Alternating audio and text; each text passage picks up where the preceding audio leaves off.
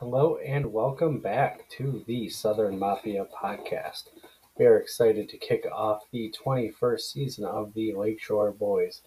We certainly hope you are too. Before we get started, I'd like to thank Jordan Chadi for his hospitality in hosting the live portion of the draft. Your generosity knows no bounds. All in all, I thought it was a pretty successful draft. Good participation on the conference call for those who couldn't make it. Uh, Bushnell working around his travel plans went fairly smoothly, in my opinion, so kudos to all involved. To kick off the season, we've run each team's draft through our proprietary analytics software and have given each team a letter grade. We'll do a deep dive into each team's in the order they were drafted. First up, the Outdoor Heady Nuggets. I think the top of his board is where you see two real strengths in Jonathan Taylor and Justin Herbert. The rest of his running back room has potential, but certainly also has some question marks. We know Cam Akers came back from injury to play in the playoffs last year, but there is almost no track record of a running back returning to peak performance after an Achilles tear. Dameon Pierce is certainly the buzz of training camp across the NFL. However, if the Texans do not use him in the passing game, he may have a limited ceiling playing for a bad offense. It's a mixed bag when you look at look at the wide receiver core for the Nuggets. Keenan Allen has long been a consistent weapon for the Chargers, but at the age of 30, I think it's fair to believe he's certainly on the backside of his prime. Allen Lazard has the opportunity to be the Packers' number one wide receiver. The question is, does he have the talent to be that player? After a couple of shaky picks, grabbing Chase Claypool late was a savvy move by the new dad to round out his receiving core. Overall, the Outdoor Heady Nuggets receive a B minus. With the second pick, let's take a look at the Prisbags. The first thing that jumps out with the Prisbags draft is taking Joe Burrow over Mahomes, Hurts, and even Kyler Murray. To be kind, we will call that unconventional. Prisbags does have a couple explosive weapons in Tyreek Hill and DK Metcalf. However, there is shockingly little depth in that group, as Nico Collins and Laviska Shenault are the only other receivers on their roster. By default, I think you have to call running back Prisbag's strength. They are certainly hoping that Austin Ekeler can repeat the excellent season he had last year. However, in running back years, Eckler is getting to a dangerous age. Antonio Gibson was on the verge of losing his job on early downs and short yardage before the unfortunate Brian Robinson incident. Add that he already concedes the passing game work to former Buffalo Bill J.D. McKissic, and you have to wonder what Gibson really brings to the table. Damien Harris was a beast last year, scoring 15 touchdowns. And if Priswell knew what the word regression meant, he would be concerned that that number can only go in one direction this season. Grade C minus. Don't do drugs, kids. Pick three belongs to the Rammers. Rammers season will likely go however Christian McCaffrey decides it to. When CMC is right, there is no other player in the league with his ceiling. His best comp is prime Marshall Faulk. That's a bet I'm willing to take. Grabbing Breece Hall to pair with him could prove to be a dynamic backfield, but you never really know with the Jets. Rammers also boast a potential strong group of pass catchers. Michael Pittman should improve on a productive 2021 simply by the upgrade at quarterback. However, he does have a little bit more target competition this year. There is mixed feelings on Juju in the fantasy football marketplace this season. Hard to imagine that many players have made a bigger QB upgrade in their career from going to the corpse of Big Ben to Patrick Mahomes. It wasn't long ago that Juju was one of the top receivers in the league. But when he hit the open market this year, he did not garner a ton of interest. It'll be interesting to see how this season plays out for him. Darnell Mooney is a very talented receiver, but the Bears might be the most dysfunctional team in the league. So who knows? Round that out with Mark Andrews and the Rammers are a force to be reckoned with. Rammers receive an A minus. With the fourth pick, the Canandaigua Connection. The Connection may have the most balanced starting lineup in the league. Whenever you start your receiving core with Cooper Kupp, you automatically have a leg up on most of your competition. Cup does not have to repeat his historic 2021 to pay off this season. Add Hollywood Brown and Christian Kirk, both going to new teams and hoping to make a big impact in their new homes. That's a strong group. Cole Kmet has limited target competition and saw plenty of them last year. But if you'll be able to turn those targets into more production remains to be seen. There's no doubt that Elijah Mitchell and Nick Chubb are both talented running backs, but neither of them see a lot of work in the passing game, which limits their ultimate ceilings. Oh yeah, and the connection also has a quarterback. Grade A minus. Bushnell had the fifth pick. He starts off with a couple of men in his backfield. Derrick Henry was tearing up the fantasy landscape prior to his injury last season. He carries a heavy load and definitely has a lot of miles on him. Can he continue to be an outlier in terms of production? We shall see. I am very high on Saquon this year. I think he will benefit from a major upgrade in coaching, and he should be healthier than he was at any point last season and he's still only 25 years old. Add on one of last year's fantasy league winners in Rashaad Penny on Bushnell's bench, and there's no doubt the backfield is a strength for this team. But the receiving group is also solid.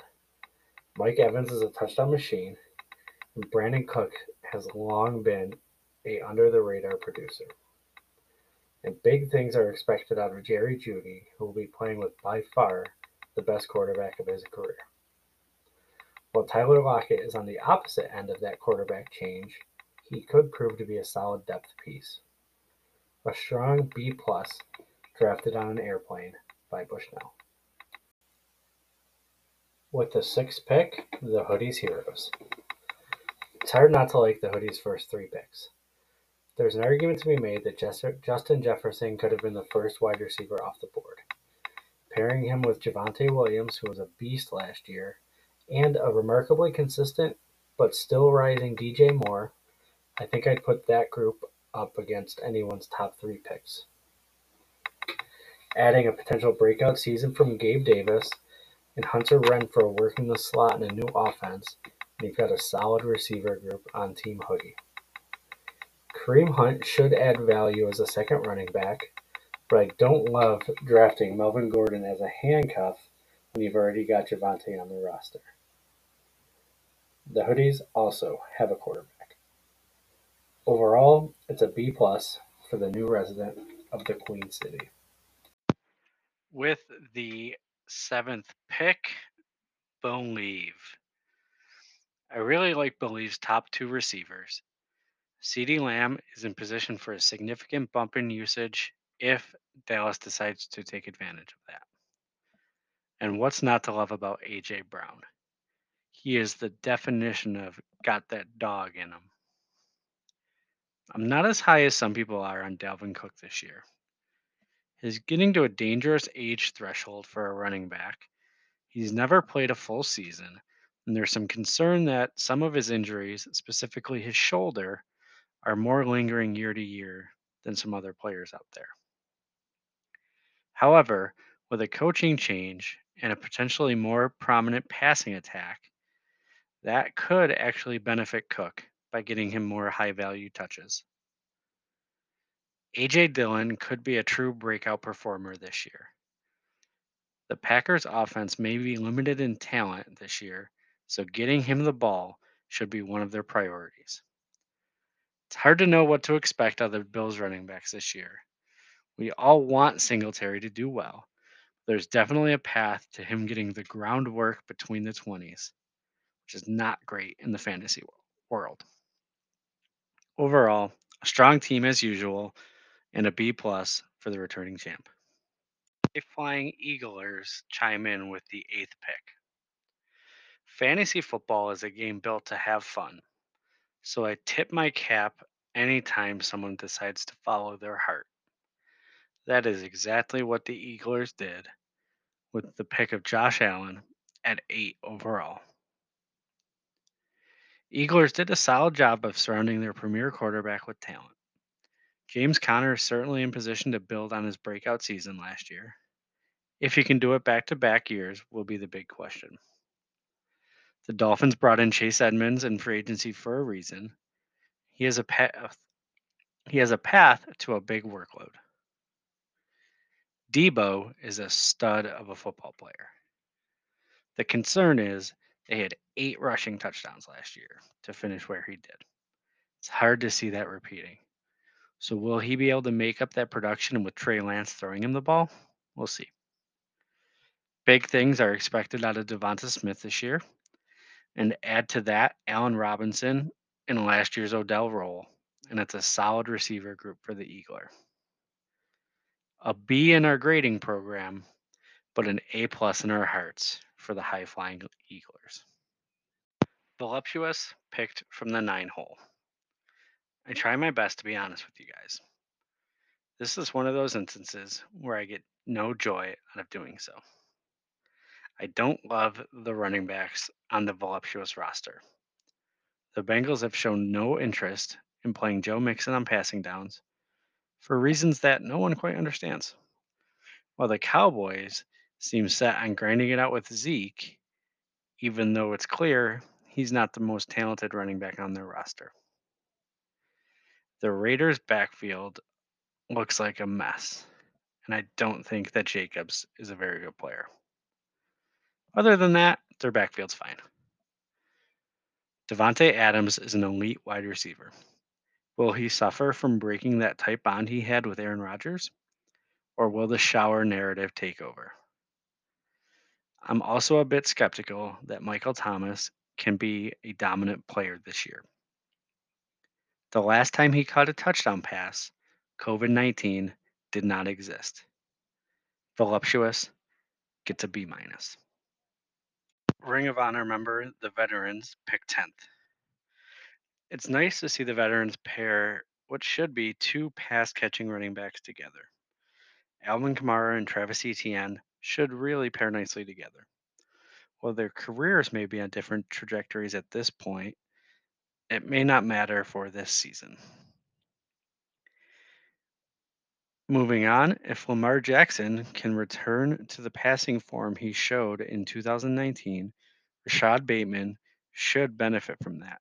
So that could also be a really nice stack working for the veterans. Terry McLaurin has always produced with garbage quarterbacks throwing him the ball, so there's reason to believe he can do so again. But that will definitely be challenged this season. I don't think it would be a big surprise to see Sky with two Ys take over the flex role for the veterans down the stretch. Overall, the veterans get a B. The King drew the 11th pick. What an interesting draft for this team. He started out with three consecutive running backs Fournette, Aaron Jones, and David Montgomery.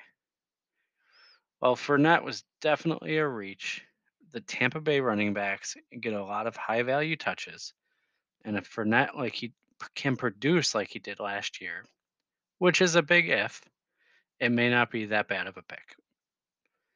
The Aaron Jones pick is fine. As we mentioned earlier, he will be one of the few players with actual talent on the Packers offense. However, David Montgomery stinks. Those picks were followed by five legitimately good picks at wide receiver. If you're going to start with three running backs, this is a strong way to bounce back. I love taking a shot on both London and Burks. Neither rookie has a lot of target competition in front of them. I think Burks may take a little bit longer to pay off, but he should be strong during the second half of the season. The Queen gets a B. Southern Mafia drafted from the 12th spot. Talk about a reach. Kyle Pitts in round two. What an idiot. Your running backs stink. I like the receivers, but you should have taken better running backs. And Kyler Murray is too busy playing Call of Duty to care about football. B minus for Southern Mafia. F Boys batted 13th in the lineup. To no one's surprise, the F Boys put together another strong team. D'Andre Swift, Tony Pollard, and Rhamondre form a formidable backfield. Diggs, Tee Higgins, and Courtland Sutton, another strong trifecta at wideout. QB is certainly the biggest hole for the F Boys. It was a strategic gamble they made, and we'll see if Tua can finally live up to his draft capital. B plus for the F Boys. The Blazers round us out from the 14 hole. I know Adam likes his team, and I'm happy for him. Najee is definitely a gamble. He led the league in touches last year, but showed no explosiveness. He could get a second year bump, but I think he will probably have decreased targets with Big Ben not checking down to him so fast. J.K. Dobbins and Chris Godwin may not be ready to go for week one, which isn't the end of the world, but when James Robinson is the only other back on the roster, that is not great. MVS has a chance to do big things in the Chiefs' offense, but he's never shown to be a t- big target earner. I do think Jalen Hurts will be very good this year, and he can probably pencil Travis Kelce in for a top three tight end finish. Fittingly, the Blazers get a B. To close us out, I'm going to take a stab at predicting the eight playoff teams this year. Uh, I didn't feel like looking up last year's prediction to see how I did. I'd like to say that I went eight for eight. There's almost zero chance that I picked Prisbel or Bit to make the playoffs last year, so probably not batting a thousand there either. This year, in no particular order, the eight playoff teams as I see them are the Rammers, the Canandaigua Connection, Bushnell, Hoodies Heroes, the Veterans, the Flads, Southern Mafia, and the F Boys. Thank you all for listening. Thank you all for playing. Thank you all for having fun. Go Bills.